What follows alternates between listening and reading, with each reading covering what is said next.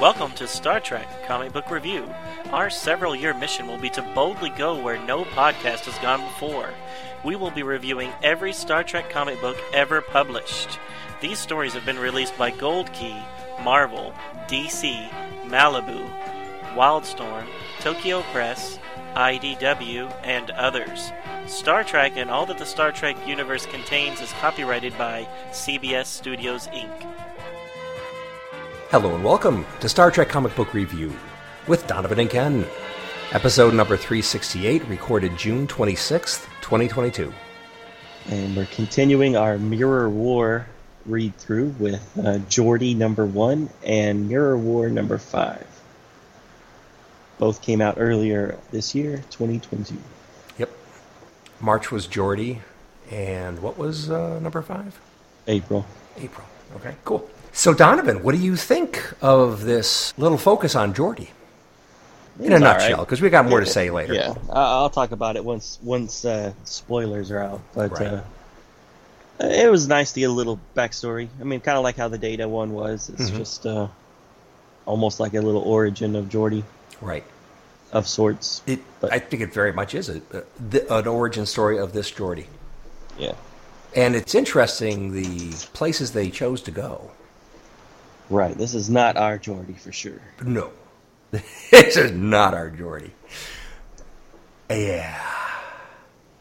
Yes. But yeah, uh, and then uh, the the continuation of the main Mirror War story with Mhm. issue number five. That that one surprised me too. That that there's a huge time jump in between four and five, which I was not expecting.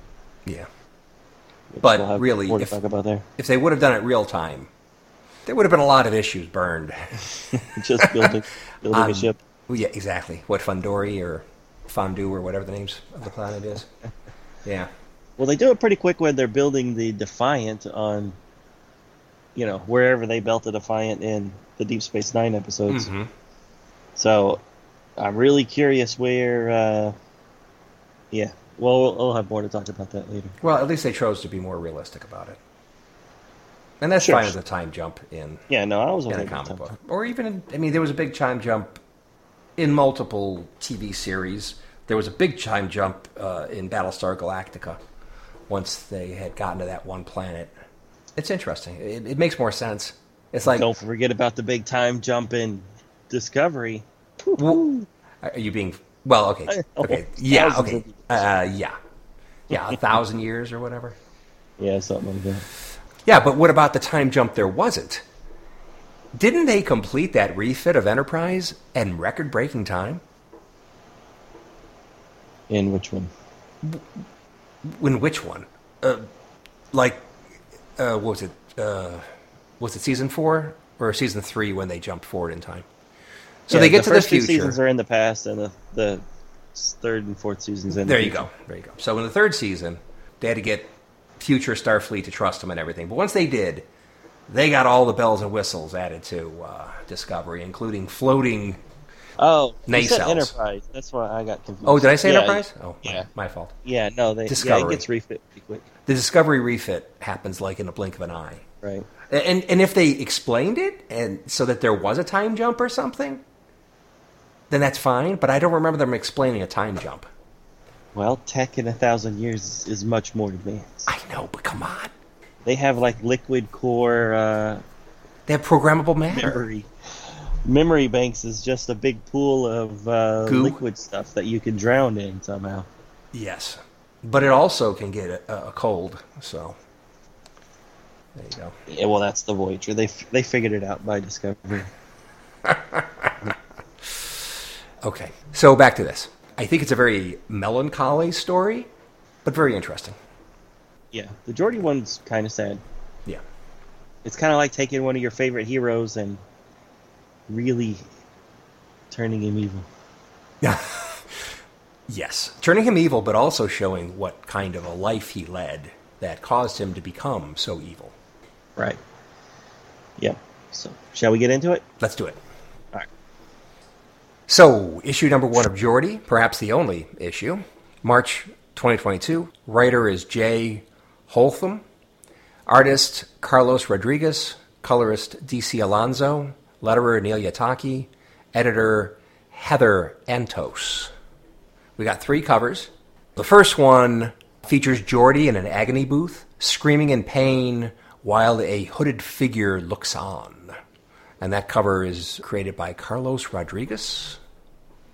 Cover B presents kind of a spin on cover A with a hooded figure, a big, huge hooded figure taking up most of the comic, or their head and, and hands, where the hooded figure is holding a tiny version of an agony booth, and within it, Geordi is in there. And again, he's like, Get me out of here! About the same kind of thing. Who is that hooded figure? Retailer incentive cover is dominated by Geordi's head and shoulders looking down on a younger version of himself standing in flames. Behind him is a rusty red planet with a space station in orbit. Behind the planet is sort of a digitized star field. So it's you figure it's probably a star field, but it's all kind of bandy and weird looking. So I don't know whether that's how Geordi sees space. I'm not sure what that's supposed to be, but it's a little bit weird for a stellar background. Geordi is in an agony booth being tortured by a hooded figure using a voice modulator. Geordi thinks to himself, hmm, they don't want to be identified. Geordi thinks that pain is weakness, leaving the body. He is resolute to fight back and tell his interrogator nothing. Finally, after softening the engineer up, it gets to the point that the hooded figure asks Geordi what he was doing on Echo 3. Geordi is floored. How does his interrogator know about his trip to that key Empire listening post? He had to cleverly disable the post's ability to detect the Enterprise when it leaves for Fundori. As Geordi approached the listening post in a shuttle, he used his old Utopia Planitia credentials to give him access to its operating system. After he had the access, he did a little hacking, but before he could get things really done, he found himself transported out of the cockpit of the shuttle and directly into the agony booth he is currently in. Geordi obliges by telling his tormentor about the listening post, but this is general information and not what the hooded figure really wants to know. So the agony is inflicted yet again. Geordi tells himself he can take the pain. Bring it on! Geordi enters a fugue state and mentally leaves the booth to his past, thinking how he has to toughen up like he had as a blind young boy, being taken advantage of by others and severely beaten. After four boys beat the young Geordi, a tall, broad man walks up to him and refuses to take Geordi's hand and help him up. Can't raise a dependent wimp, the man thinks. Later, apparently in Geordi's home, under the cover of night, Geordi walks into what appears to be his father and mother's bedroom and drops a clever incendiary device. The two people die in agony, somewhat like the agony Geordi is now experiencing in the booth. The interrogator turns off the pain long enough to say Geordi is starting to impress him with his toughness.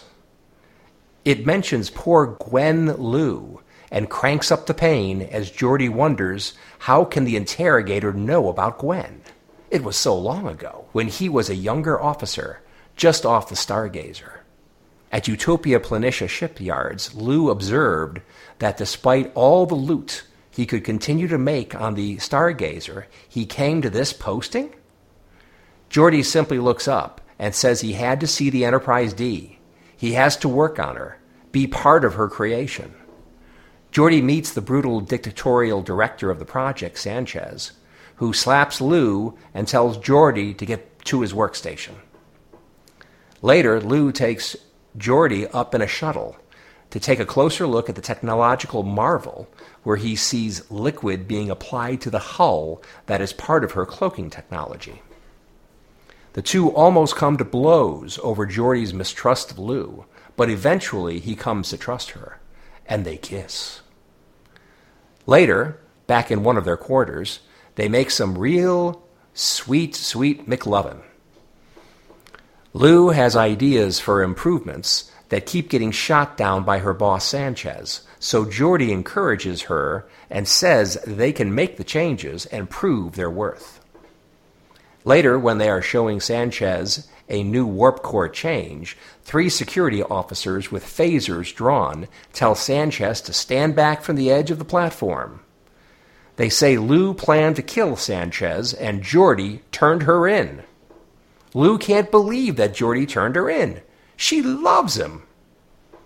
She is taken away as Geordi thinks to himself, losing Sanchez would cost the project months of delay, and we just can't have that. Geordi is brought back to the present when the pain is temporarily turned off. The Inquisitor states he gave up Lou and he will give up Picard too. The hooded figure is finally close enough to the booth. Geordi leverages a weakness in the design of the older style agony booth to pop the door and lunge at his tormentor. He rips off the hood to reveal Inquisitor Troi? Geordi demands Troi explain her actions. She says she checked Geordi's records and came across Lou. She believes if he gave up Lou, he could give up Picard. Geordi says he was disloyal and he used it to his advantage. She says she says she feels there is more to it in him. Geordi will not admit to having loved her or any other additional information. Troi says they need to get back to the Enterprise and turns to go, but then stops and twists the knife one more time. She says Lou was killed in a cave in, you know, in the mine that she was sentenced to. Geordi can't help himself. He remembers her face and reminds himself that pain is weakness, leaving his body and taking everything, including love, with it. All that is left is cold as the vacuum of space. The end. So uh, Geordi's a bad dude. Oh, he's a bad dude. He's a bad lover. Well, he could be a good lover, but, well, did he love her? Did he not love her? I think he loved her. But he, Oh, well. but he saw love We as saw weakness. Well, I meant risque Star Trek. emotionally. I meant emotionally. Right. When we heard that there was going to be a Geordi miniseries or Mhm. a Geordi one shot, Yep. I was like, all right, we're going to finally explore that whole Leah Brahms weirdness. Oh, And then, nope, we didn't. We didn't go there at all. We we introduced a whole new lover, which I was like, this is not the girl I want to see about. Now, are we supposed to know who she is? I didn't look no, I don't, I don't think so. I Okay. think this was made up for the uh, story. But if they ever mentioned her during TNG, I, I don't recall her. Yeah, I don't either. But I know that he's had many uh, uh, unsuccessful women that he wooed there on Next Generation. So I, I thought, well, Wow. maybe she was supposed to be one of those, but Yeah. the name didn't jump out at me. I don't remember him wooing a, uh, a lovely young Asian lady. I don't remember that. But right. Now, yes, as far as like the backstory goes, you know, one of the things we talked about is in this universe that's very, uh, I don't know, don't d- doesn't doesn't uh, really accommodate other races or other disabilities and things like that as to why Geordi has a visor at all, right? Because we we talked about it way back when that in this universe they would have probably just killed him or whatever. So I I did kind of like this backstory, even though it's very very dark. it's very dark. But Yeah. it does kind of explain how how a blind boy could have survived in this very bleak universe. Yeah. It's dog eat dog, competition, competition, competition. There is no room for mercy or being sympathetic towards anything. And you have to be tough to survive. And apparently, that's what at least his, his father did, Geordi's father did. So even when he was beaten by four boys that could see, the father didn't even try to help him up. Now, Right. w- w- was, and I assume that's his father. I mean, they never said. I assume it was. But- yeah. So yeah, so is it? I mean, is the father doing him a favor, or is he going overboard? Obviously, Geordi thinks he's going overboard. and then Geordi jumps into the deep end. You ain't kidding. Yeah, so he's somehow able to build this like makeshift bomb Yeah, because it looks like it's just like held together by rubber bands or tape or something. right. which is pretty impressive for a blind kid. Oh, exactly. Where does he get combustible materials? But he got it from somewhere. So, I mean, how old is he? 12? 10? 11? I don't know. He's. Yeah, He's young. Pre- preteen for sure. Yeah. So he tortures both the mother and the father. We have no idea how bad or good the mother was, but this is the mirror universe, so she was probably bad too.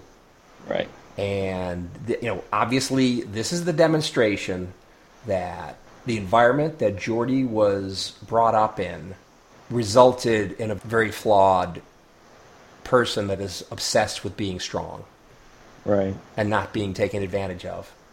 And anything that gets in the way of that gets ultimately shoved aside. Right.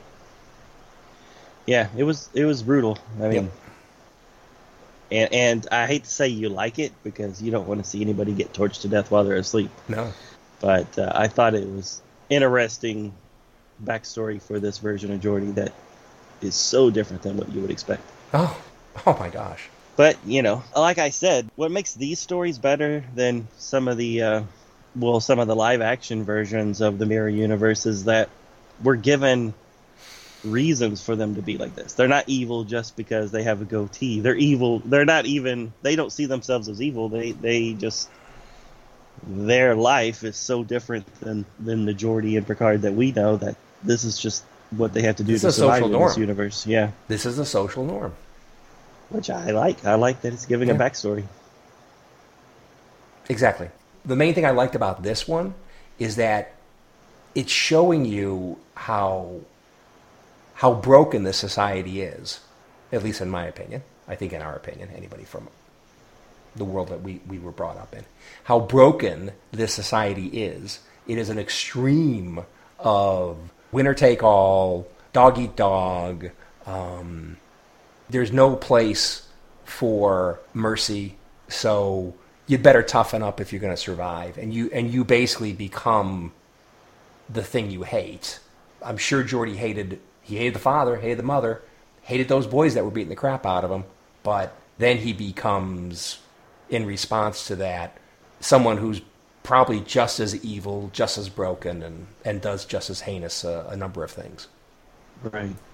And when he has the opportunity for love with Lou, he ultimately turns it into an opportunity for advancement and to expunge that weakness from his life, or what his society says is weakness, which is Right. love. But how Right. does anybody procreate? I mean, uh, well, okay, so so love doesn't drive a marriage here, I guess. I guess. And don't love doesn't always drive procreation. Well, I know. Yeah, yeah, I know. I know. Okay. But yeah, there has to be a little bit of love for you to you know, sacrifice your life to raise some uh, some other thing. Mhm. So you're right. Love's always there somewhere. somewhere, hopefully. Um, anyway, so there you go. This visor, so they put it on him because he was a ward of the state, and they they basically just uh, what experimented on him. Is that is that what your takeaway was? I, I guess because I, I wonder what happened to the kid after this. So he tortures his parents. Then what happens? You go out in the street? But no, he mentions he became a war of the state or something. And I mean, this the, the visor and the technology must be, you know, must be pricey tech. Right. So your theory is because I don't remember them saying specifically. Uh, Well, he's. it- I think he said he he? was uh, experimented on, poked, prodded, cut open, and rewired. So I, I kind of took Okay. it that because he was an orphan, they could do all that stuff to him. You know, because they wanted to advance how to maybe cybernetically enhance people. people. Okay. Yeah, because they didn't. They, I'm sure the government didn't do it because they were nice people. Right. They weren't doing that to make his life any better. Right. So, do we ever see Geordi in these books ever take off his visor? I was wondering if if this visor could ever come off because it doesn't Yeah. seem like it does. Well, if you look at it on him, it's like there's no bridge that goes over the nose. Uh, you know, you, you got the two eyepieces, right? And then there's there's a part that goes like along uh, the temple. You know, like like your regular eyeglass arms kind of thing, back to the ear. But there's nothing in the middle bridging the two eyepiece parts. So What is it? Is it like uh, is it like a Klingon eye patch? It's bolted in. yeah, yeah. That's that, that's how they do it in this future or this universe. Right. All those are just wires straight into the brain. Now, Geordi, in the next gen, there were a few times when he took off his visor, so we got to see what was underneath. And he's Right. got those two things at his temples Yeah, that apparently the visor kind of clicks into. right. And then those two things at his temples apparently are the physical inputs into his brain. Right, which makes But, sense. uh, yeah, it makes sense. it It's has to that- get there somehow. Exactly. But yeah, this. I think I think evil Geordi's got some. Uh, that ain't coming off. Right. All right, so can we talk about the Enterprise D for a second? Sure. So what was that stuff they were spraying all over the the hull? Well, it looked like Dunn Edwards paint. so there's Okay. shuttles. There's shuttles flying around the Enterprise and spraying this white stuff onto it. And, And, you and I can- can't even tell if it's white stuff or just water. Well, okay, so when they're first spraying it on, it's blue. It's like a like a blue a blue green maybe teal, Right. and then the next panel shows where that fluid how becomes George sees white. I'm sorry, what? I thought that was how Geordi sees it. Oh, that's how Geordi sees it. Okay, Yeah. because in the next one, okay, that, that could be everything's ghostly white pretty much, except for the star pattern in the background. So the shuttle that is spraying the stuff on is white. The fluid is what the paint is white, and the Enterprise itself is white, and you can actually see through it to the scaffolding of the dry dock Ah, okay. facility that it's sitting in. So it's kind of, it's demonstrating that, you know, it's kind of it's a poor man's cloaking device? I don't know. So it's cloaking paint. So they're saying that this paint stuff is what's causing it to cloak. Because that didn't make sense to me. Because I've seen Scotty just hook up a, a doohickey to the warp drive, and then suddenly the Enterprise was cloaked. Okay, that's in our universe. always hated. That's in our universe. He he well, okay, so in I don't know whether you're talking about the Enterprise incident or not. Yeah, I'm talking about the Enterprise incident. Okay, so he hooked that into the sh- the shields, the uh, Enterprise's shields, and somehow that device is able to go through the shields that are around the ship and make it invisible. So that that was the explanation back then. Okay, I didn't catch the shield part. Yeah, he hooked it into the uh, the deflector shields. Now this is paint, which I don't know is is the paint somehow influenced by an electrical charge run through the hull? I have no idea. But um, A- there- and why would you paint it before it was fully built? I mean, there's still giant holes in Yeah. the hull. Yep, that's true. Usually, you paint it once it's done. Yep, you're right. There, there's big sections missing in the saucer section, and even the neck. You can see there's parts of the neck that aren't on yet. Right. Even where they're spraying, there's like, if you just go a couple of meters to the left, that's a big hole that that's going to be eventually filled. So why point. paint? Why paint up to All that good point? points. And you can see they don't have their BFG on there yet. Oh, good point. So you can see, like from, it, it, are they are they actually on Mars? Is that what they're supposed? Or are they on an Uh, asteroid? maybe. I don't I know don't what. know. Don't they refer to it as Utopia Planitia? Well, he mentions it when he's going to that little satellite. Okay. Uh, so I guess so. I guess that was supposed to be name dropped. Okay. Well, whatever it is, the the enterprise. The, one of the shots they have the Enterprise. They don't have the shuttle in there yet. The captain's yacht. So that area Ah, is that's what that open. is, Yeah. and right underneath there, underneath the evil Enterprise D, is a big old gun. But interesting that the NCC 1701D lettering that is there, by the way. Yeah. I mean, the rest of the sh- rest of the ship isn't done, but they got the lettering on there. There's no space made for the BFG. And doesn't the Enterprise, the evil Enterprise D, have the third nacelle? It does have a third nacelle. You are But this one right. doesn't. Nope, It- I don't see it. Uh, it's smooth back there. so maybe they just hadn't installed it yet. Well, they got the other two. Seems like a lot of work. Yeah. Yeah. So Good uh, point about the third nacelle. I didn't notice that. Yeah. And they haven't painted that big raptor wings or whatever's that that thing's Oh. supposed to be on the bottom. Yep. So they got the numbering on there, but they don't have a lot of the other paint on yet. Right. Oh well, I don't think you're supposed to think about it too hard. We're, we're spending No. a lot of time on that. We are. Okay, so the big thing is Geordi always struck me as the tech geek who always had problems with women. He's in a much better position. I mean, from the number of women he's with in this evil, evil place. So he's got. Uh, what's the engineer again? Leah Brahms. Leah Brahms. So he's got Leah Brahms in the current time. He's got Lou in this historical place he's in, and there's probably plenty of other in between. But here, it's all flipped because it is mirror. So he's getting girlfriends. He might be in love with Lou. At the very least, I think he was falling in love with Lou.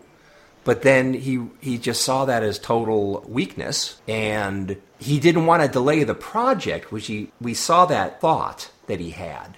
But also, he turned her in so that he would not be tempted by love because he had to keep strong. All of that just underscores how screwed up the morals of this mirror universe is, and it just is very sad. Yeah, and his Um, little his little thought balloon where Yeah. he says losing Sanchez would cost the project months as a simple cost benefit analysis. Mm-hmm. That's a very Vulcan or Android way of looking at it. Well, it's an intellectual justification for Yeah. what he did. Yeah. He doesn't like this guy, but if we lose the guy, we're going to be put back a couple months. Sure. And he was encouraging Lou. Oh, yeah, it was like his idea. Exactly. He was encouraging her to implement the things. Now, when they were talking about implementing her ideas and then showing him that it works, I didn't know they were talking about killing him. so Oh, Geordi yeah, he's like, completely made that happen all the time. He says that accidents happen all the time. Oh, okay. He's coming okay. to inspect the antimatter housing in tomorrow. You know, so it's all his idea, and then he totally sets her up Yeah. because he wants his her job. Well, he, that was mentioned at the very beginning, right? Yeah, so yeah, that's what she was afraid of, and then he totally like messes with her, loves her up, and then ends up taking her job anyways. Yeah. Just cold hearted. cold, Geordi. Very cold. Anyway, he's a he's a bad butt, and now we know the backstory. And Right. such a difference from our Geordi, as you would expect. This Which is the I mirror like. universe. Okay, so I I like the backstory. Yeah. I didn't really like the reason for him revisiting all this, and that's Troi's. Oh, What was her motivation? She Well- said something about uh, just wanted to see if you would still turn on your superior like you did back then. well, he didn't. She did. Well, he didn't turn on his superior. He gave Well, up his peer. So she was a peer of his. Well, she did say that she was afraid he was going to take her job, so I kind of took it that she was she was a little over him. Okay, well, the main point is supposedly Troi saw that he betrayed Lou, so he was afraid that he would likewise betray Picard Yeah. in the end. So that was Yeah, the that's- justification given by Troi. Right. A little bit of weak sauce there, I thought. Weak sauce. That's funny. Weak sauce. And then he's like, "Yeah." oh." oh Yeah. And then he has that cool like last shot of just I'm standing here with my guns. Yeah. Anyways, Yeah, ultimately he hates Troi for putting through all that and dredging all that up again. But he's going to move forward because they're all one big pirate band. So, anyway, and they all hate each other and they don't trust each other. right. And then as far as the covers go, did you like them all, all four of them? Do you have a favorite? Well, okay. So my favorite was clearly the third one. The uh, instead of ret- retailer incentive. So that was the one where the uh, silhouette of Boy Geordi is in fires. oh yeah, yeah. And then I thought the drawing of Geordi was really cool. his visor doesn't quite match what's actually in the book, but yeah, No, cool. but it's close. And he's got the little, the little uh, like lens flare right. uh, light in his eyes or in the in the visor. yeah, no, I- that I- was that one's really cool. I think that was a really good drawing of Geordi. Whereas the other ones were less impressive. And the cover B especially, I was not impressed with the quality. Which one's cover B? The one where he's in the agony booth? It, it, it's the one where little. It's a little toy Geordi is in is in the toy agony. Yeah, that one's that one's definitely the most abstract. Just yeah, that, that, that didn't really happen. No, no, that didn't really happen. And then uh, yeah, and then within the cloaked within the cloak is a star pattern or star field. So you know, we're not no. supposed to know who it is. It's a secret. Oh, I know, but yes, the most abstract, yes. And the first one was good. It's good. It's just Geordi in the agony booth with the reflection of the. And at first, I did not see the cloaked figure there at all. Oh wow! I, when I first looked at it, I saw Geordi agony booth. That's the only thing that registered. Eventually, the uh, cloaked figure registered for me. Gotcha. So, so there was no J.K. Woodward cover for this one. No. Interesting. Nope. Huh. Yeah, Tom Ralston did the third one. That that's my yeah. favorite. Yeah, the third one is by far the best. Yeah. Reminds me of uh, like the old Star Wars movie posters and book covers and stuff like that. Hmm. Just, I like that art style. And what do you think about the theory that star pattern behind the planet is maybe the way Geordi sees a star pattern? I don't know. Oh, where it's all digitized? Yeah, it's kind of streaky. Yeah, maybe. Yeah. That, it's not a normal star pattern. Nope, definitely not. All right, so shall we uh, move Let's into move the on. next one? That's all I have to say. This is issue five. Um, I don't know how much of the art staff and stuff's the same, so I'll just go through it all again.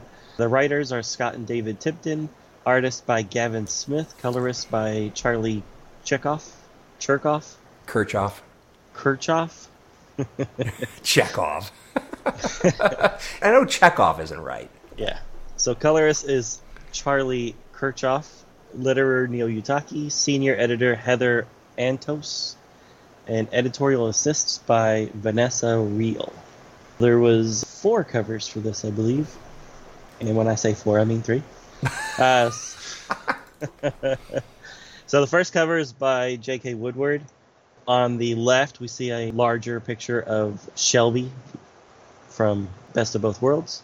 To the right, we see Picard, Barclay, and Data. And Data has his hand outstretched shooting some uh, Borg laser fire out of his hands. And then we see a like construction yard behind them.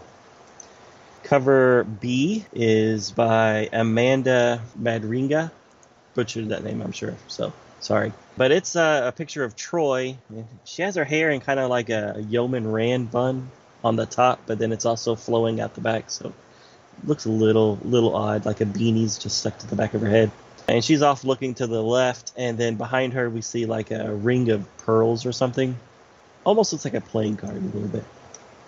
The retail exclusive cover is by Gavin Smith, and it shows Commander Shelby and Deep Space Nine. We kind of do a time jump. It's now two years since Picard has taken over the fleet building planet of Fandoria. And we see Commander Data is in command of a new ship called the ISS Cronus, with its mission being to overthrow the Klingon Cardassian alliance on a former Imperial planet called Bega Mir. Once the ship arrives at the planet, Barclay is put in charge of the Cronus to fend off the surrounding Klingon ships, while Data travels via missile casing down to the planet and then take out the leaders in a one man attack. Something that Rambo would be proud of. So the plan goes well, uh, with many, many Klingon warriors falling due to Data's unerring aim with his Borg arm cannon. Uh, Data makes his way to the capital and he captures the leader, Gorefik, and then beams up to the ship. And then, just as he does so, a cavalry of six other newly minted Imperial ships show up and fend off the last of the Klingon ships that were still attacking the Cronus. So now we flash back to Fandoria and we see Commander Shelby giving Picard some advice, basically just to get under his skin, as she always is in the Prime Universe. She's always very contrary. But other than that, she doesn't really serve a purpose. She's just kind of a, a talking head every once in a while. Picard contacts the Empire to talk to the Emperor, who, as we see, is still comatose, and instead Admiral Nechayev tells Picard that the Empire does not have enough dilithium to power his newly formed fleet. Uh, Troi then goes and interrogates Goroff, the leader of Bagamir planet. And through her torture and her ways, she's able to get the Klingon Cardassian supply chain information. And she's able to tell Picard where a shipment of dilithium is going to be. So, Geordi Riker take the Enterprise D to the cargo ship. They destroy the vessel that was guarding it. And then they hijack the cargo ship, even though all the sensor readings said that it was full of dragon fruit. But once they got there, they opened it up, and there they find pure dilithium. So Riker arrives back into Picard's office on Fandoria, and he presents a barrel full of dilithium to a very pleased Picard. And then the last shot shows Guinan, who's been watching all this on a monitor, and she has a very odd look on her face. To be continued. All right, we got to get some gas for these attack ships, huh? Yeah. Now, now, wouldn't you think Picard would have been thinking about this a little longer ago, before they built the ships? Instead of waiting two years and then like, hey, wait, these don't move by themselves.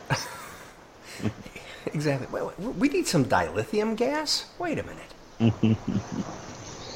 It is weird because when they were traveling to Fandoria, Mhm. it kind of seemed like he was thinking about that stuff because they tried to get those gases from that gas planet and it ended up blowing up the whole thing. Um, Yeah, so, Riker. Good job, Riker. So, but yeah, he never did solve the dilithium problem until two years into it, after they already have a fleet of ships just sitting there. Yeah, we really don't know what those gases were supposed to be for. Right. They never explained it. No. It could have had nothing to do with dilithium crystals, but we really don't know. It was just a reason for Yeah. for Riker to go down to a planet and blow everything up. blow the whole planet up.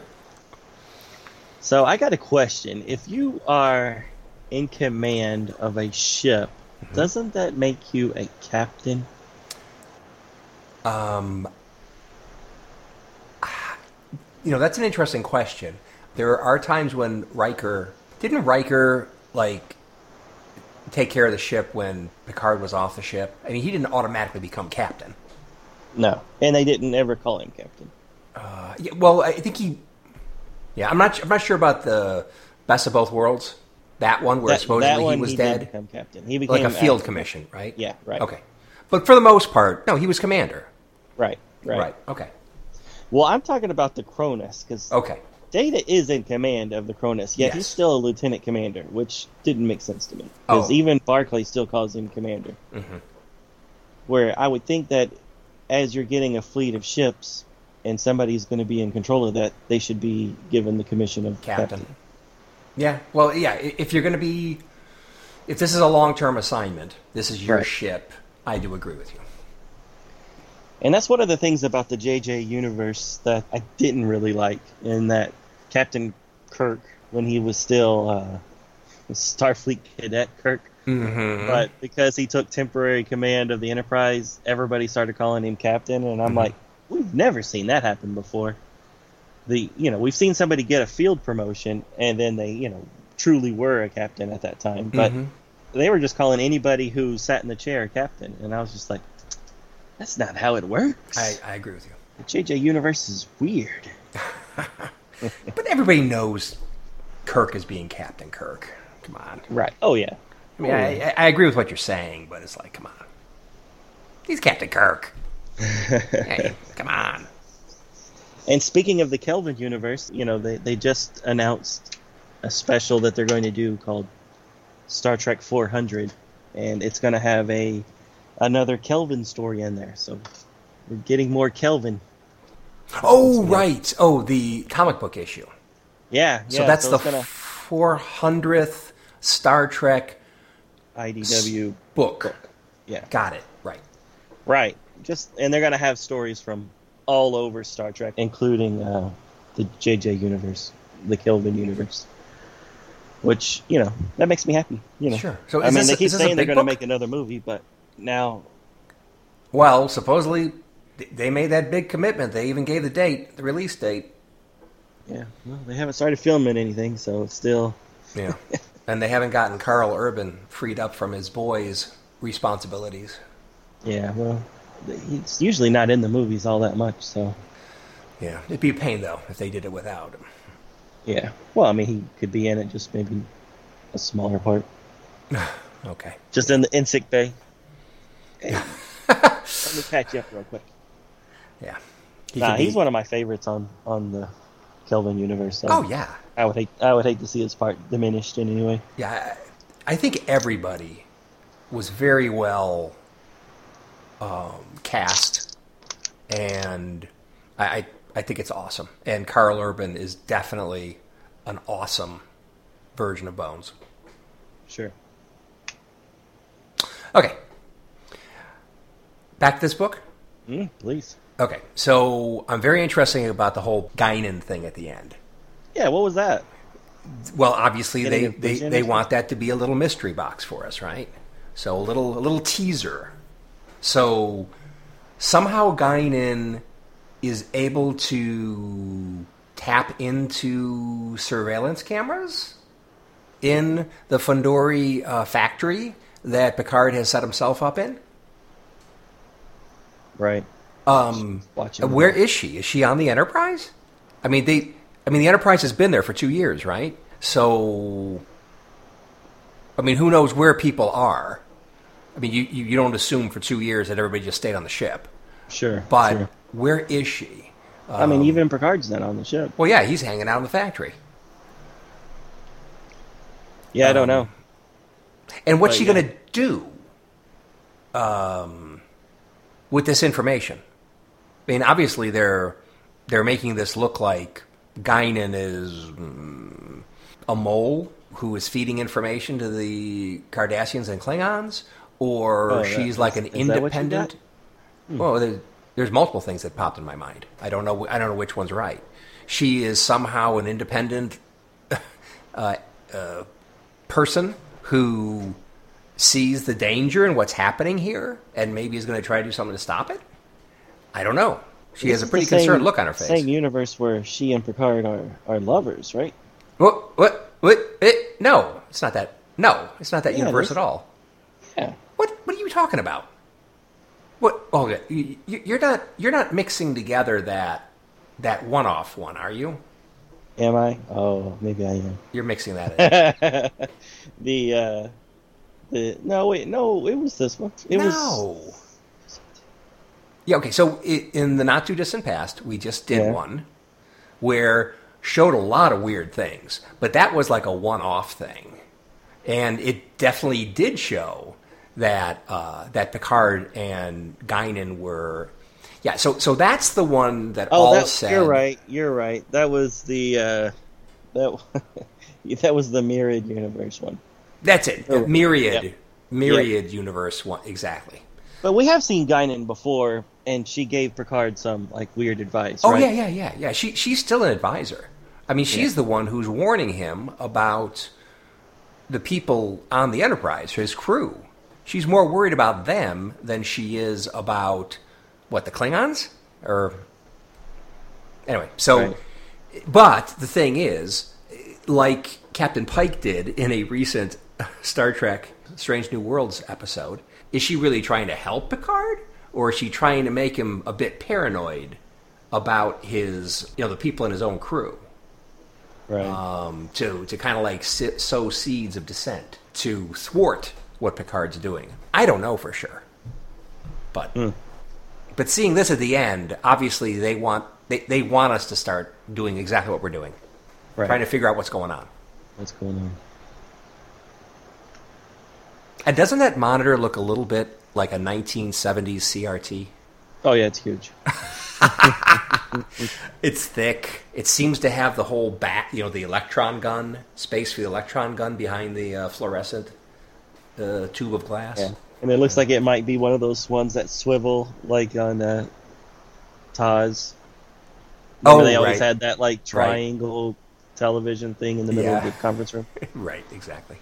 There, just thought I'd point fun. that out. Uh, it's big. So, what do you think about the Kronos? Um, I mean, it looks like a looks like a contemporary Federation ship. Right. I, I don't remember that ship class, but It is well. Um, that is a Nebula class Nebula starship, which basically is made up of parts from the Galaxy class, right? Right. It was it was like their take of the the Reliant. So the Reliant is to the Oh, Enterprise A, okay. what this is to the Enterprise Okay. D. That's the way I always took it Yep, when that I could saw be. it. That could be. Yeah. So we saw that. I, I, I, so the thing on top, which is triangular for this one, there's also that is a pod that can be exchanged out depending upon the mission needs. So a lot of times you'll see the Nebula class with like an oval thing that looks more like a uh, AWACS modern day plane, military plane with. Right, uh, right, with right. communication gear and, and radar and stuff. And that triangular one, I believe, is basically loaded up with weapons, like photon torpedoes and launchers and that kind of stuff. So it makes sense. Yeah, exactly. So it made. At first, I was wondering, well, why'd they pick that to make more of? I mean, what? Why did they pick that Prime Universe starship to make a bunch of warships for? And I think it's because of that pod on top. Yeah. But- and they make a lot of them. They do. They do make a lot of them. Yeah, I have a problem with this universe having that capability, but then they also need to bring O'Brien over from the Prime universe to help them make a a Defiant. Mm-hmm. Oh no no no! They bring Sisko over first. Yeah, which doesn't make any sense, as we commented before. because they needed him to pilot it or whatever because it shook itself apart or something like that. But anyways, yeah. So I don't know. I, I think there's going to be some Defiant in the next issue, so maybe we'll get some of these answers. Cool. How That'd be cool. maybe different factions of the human resistance is doing different things. Cool. But uh, but yeah, these ships do look cool though. And, and now that you mention it, that that top part's just full of phaser arrays and torpedo launchers. That it's a good little battleship, I guess. Yeah. Yeah, so in the Prime universe, the USS Farragut and the Bonchune, B O N C H U N E, are examples of that Nebula class. And we de- did see some of those. I, I, I think we see, saw some of those at the end of um, Generations, I think. Oh, when they were helping scoop up the Enterprise. Exactly. Dealing with the wreckage of the Enterprise. I, th- I think. But I think Well, we've seen I them in. Deep Space Nine for sure. yeah. Oh, they've been, they've been around. Yeah, Yeah, we see them from time to time in the background. Never a foreground ship, yeah. but like always in the background, pretty much. Hmm. Yeah, I've got one with the uh, with the oval thing on top from Eaglemoss. Oh, you don't have the triangle one. I don't have the triangle one. Hmm. So, in other news, other parts of the story, Mhm. uh, what did you think about Shelby being there? Do you think it was just fan service that have her in the story? Yes, she could have been swapped out with anybody. Yeah, I was a little disappointed. I mean, she just seemed to be there to give Picard a hard time, which is very Shelby. But uh, but it, I mean, they could have put Barclay in there and it would have served the same purpose. well, she's okay. So she's supposed to be a representative of the Empire, right? Maybe Maybe it never maybe. says. Yeah. I mean, because he's talking to her, and then he starts talking to Nechayev, but Mhm. Nechayev never references that Shelby's her her girl or anything like that. You know that they're that Shelby's like her voice while they're there. So Okay. that's what I was I was unclear.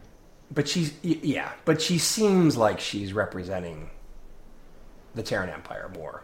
She seems that she's being contrary to Picard and maybe maybe speaking for the Terran Empire. Okay. Okay. But I don't know. I I was just I didn't like it. Well, Just- she's got- she's got that evil Ming Ming the Merciless collar on. Yeah, that is weird, right? That dress. No one else has a dress like that and a Ming the Merciless collar. I'm, I'm It just was not sure about interesting. that. It was interesting. Mm-hmm.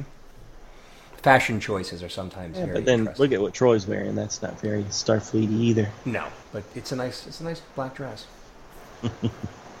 Anyways, Okay, how about Data's attack? yeah, did you like it? Uh, okay, I had to turn my brain off, but yeah, I Yeah, loved it. I thought it was great. So Yeah, for an '80s action movie, it was Wait, awesome. exactly. This was okay. Starship Troopers, right? So I don't think they ever did this in the. They didn't do this in the movie, but the whole point of Starship Troopers, which is what the movie was based off of, was these troopers would go in something just like Data's in, and they would drop to a planetary surface. And this, of course, this was before Halo, where they did that kind of thing too. So it was kind of cool, but it was like, look at this thing. It's it's not that big, and it definitely does look like a 1950s thing. And if it went down and like landed, and then Data got out, that'd be one thing. But this thing is going down like a missile. And then you see a Yeah. panel where it says "Bawoom," and it makes a crater. Yet at the bottom of this crater, there is an intact uh, little pod sh- pod rocket thing, and then Data and gets it's out pointing of it. up. Right, so Yeah. at the very end, it must have flipped over, landed, and exploded. So yeah, it doesn't Or, make sense. Or, or, or did it did it drop a bomb underneath it? I don't. I'm, I'm trying to. I'm trying to adjust. I'm trying to do a, a Donovan. I'm trying to. Mm. I'm trying to explain how this possibly could make sense. So it flips around. It it dis, it slows its descent and it drops a bomb, blows out the crater to get everybody out of the area where where he's going to land. Although you'll see it isn't that effective, and then it lands at a more reasonable speed so that it's, it's intact and its passenger is intact. And then Data gets out and starts kicking butt. Right. It was cool and stuff, but it just didn't make sense with the Now- boom and the explosion and the crater. Yeah. Now in Starship Troopers, they fall in those mechs, right? They they land in a big mech, and then they then they take the mech around and shoot up everybody. Is that what you're talking thought, okay, Starship Troopers, as I recall the movie, they. Well, I was they- talking about the book. Oh, oh, oh, yeah. No, I, I, I agree with you. Yes. Okay, so, okay. so they. Okay, so you are talking. Oh, so you read the book. Yeah. Cool. Okay. So, yeah. So they they drop in pod things, and they go around, and these these pod things turn into mechs. Right. Right. I, I, I hadn't thought of that, but now that you mention it, and then the way Data is, who is a mech by himself, is just running around blasting everything. um, Right.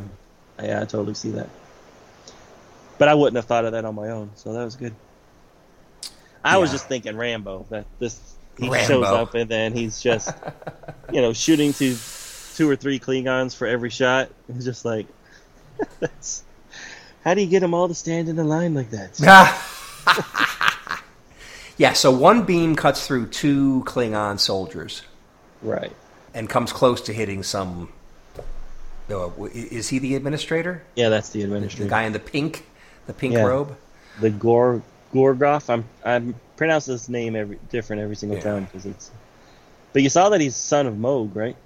Or son of Oh, son of Mog. son of Moog? Uh, maybe it's Mog. M A A Q. No, that's that's not the same thing. As Yeah, it's not Worf. the same. Okay. I got Um, excited there for a second. I was like, oh, I didn't see that. It made perfect sense that Data had a tricorder in his hand. In his right hand is a tricorder where he's locating where all the life signs are, right, where all the Klingons are, for him to go and kill. And then his left hand is the BFG, and it's cool how he like shoots one Klingon like in the face, and he's like you can see the skull disintegrating. But how did he shoot simultaneously two beams out of his arm that simultaneously cut through two Klingons?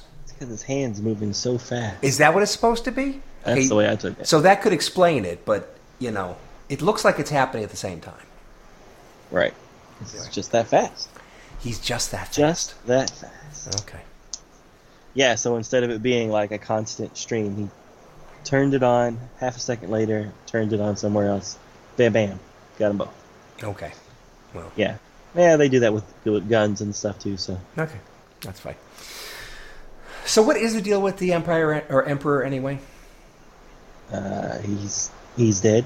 Well, Okay, there you go. And we might have said this before, but in other miniseries with the Mirror universe, had shown other generals in front of the Emperor who's sitting in the chair pretty much the same way, either dead Yeah, that or was drugged. zero. Right. Right. And they keep on showing him that way. So Right. it's like, is he supposed to be there just to kind of be a demonstration of how how weak and and on the on the ropes the the empire is, or did they kill him and the generals are all in charge now, admirals? Um, Yeah, I'm not quite sure. Yeah, it's it's unsure why they would keep doing it instead of just having Nechayev or that Vul- or that Vulcan in the other issue Right. just take over Yeah. and claim themselves as emperor. Yeah. And maybe that would be too messy. Yeah. I don't know. But it's kind of like a nice little, another little mystery box. They're not explaining what's going on, but obviously something's going on. You know there's something weird going on, but you don't know exactly what. Yep. Okay. So, did we have a guest starring appearance from a Deep Space Nine character in this issue that we haven't seen before in the Mirror Universe? Uh, did we? I missed it. Okay, so the captain Oh, of the well, Cardassian Garak. escort ship You mean Garak? No, no, we we, Oh, okay. we know that that's Garak Oh, okay. because that's um. So the captain of the Cardassian escort ship that was saying, "Hey, we got nothing but fruit in here, but if you want to come over and look, come on." Um, I th- I think that was Damar, you know, the right hand guy to Gul Dukat. Yeah, I know who Damar is. Oh, okay. Let me look. I, I didn't notice it. Well, It does kind of look like him. It, it struck me as looking like him, and so I went ahead and grabbed some photos off the interwebs as as I, I am wont to do, and I found some pictures that look pretty close to the drawing. I'm still not sure 100 percent because you never hear his name yeah, they never call him by name. exactly. But yeah, you're right. He does look like him. Right.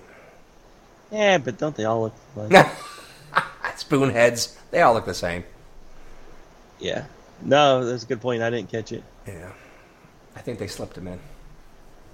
Not too bad he not, died. not that they, not that they capitalized it on, on it much, but I did kind of like that scene where he's where Riker's kind of screwing with him. Yeah. So the so the pilot says they're disengaging, sir, and then Damar says, "I can't believe that worked." it didn't. Yeah, you lying bastard. Exactly. Ba-boom. yeah, it's pretty funny. I guess It was- Riker just likes to find entertainment where he can. Yeah, and that uh, that giant pit of dilithium just looked like a, a safety issue. I mean, if somebody fell in that room, you're just gonna get skewered with dilithium shards. I- I didn't realize dilithium was so dangerous. Yeah, I agree. I always thought dilithium was more like a, you know, a chunky kind of crystal, not something that's really Right. long and sharp. Yeah, Pointy. exactly. Yeah, these these will get you. Yeah. And then, so what? Did Riker take that beer barrel and just kind of like scoop up a bunch of them and bring them in? Oh yeah, he wants to be dramatic. and look at him. Look at Picard. He's like, "Oh my gosh, it's Christmas." Yeah, he's he's a happy guy. Oh, he's a happy man. Well done, number one. Well done.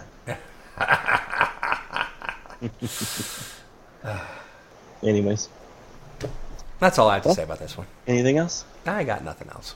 No. Yep, I'm really enjoying this story. Mhm. Uh, I have no idea where it's going, and and I guess because it's a long form, Mhm. you know, that they don't have to try to tie it all up in four issues Mm-hmm. because they're leaving so many, so many storylines dangling. You know, I mean, we did get the resolution on who the assassin was, but we still don't know who sent the assassin and all that stuff. So there's so many, so many things still out there that that need to get wrapped up in the next what six issues or whatever. Right. It's good stuff. Yeah, and I like it that they're taking their time, and it's not dragging. Right, right. So they could be taking their time and they could be dragging, which I'm not crazy about. The pace seems good. They got interesting things happening. It's like a video game to a certain degree. There's always something that Picard has to achieve. Right. So Yeah, and, and the time jump concerns me a little bit as far as where it fits in with Deep Space Nine. Yeah. yeah, So if the next issue or so they do get to Deep Space Nine, is it going to be like after the series was already over and the humans have already taken over Deep Space Nine and the region is dead and all that stuff? So I'm curious to see see how it fits in. Yeah. Well, you know what happens in the end. I mean, they're, they're obviously trying to maintain continuity. Yeah, they seem to. So if they're doing that, then correct me if I'm wrong, but Picard can't be successful. I think they do win at the end, don't they? The humans. But it's the good humans, like Smiley. Exactly. It's not Picard and the Empire. Guess And, and of course, we know, at least in the alternate universe, that ultimately a sort of what do they call it? Confederacy. right? If eventually a confederacy comes together that includes Vulcans and humans, and Yeah, that kind of a federation. The, that was the novels, right? I know which they reset and said that isn't real, but still, I like that. I did too. I I like that ultimate resolution. It doesn't mean it can't be messy along the way, but at least finally, the mirror universe comes to something that's more civil. right. Right. Well, so I, I'm all for uh, continuing this instead of jumping over to Discovery. If if you are, I Ken. am. So next wanna week see what maybe we happens can next. do six and Sisko number one. Right.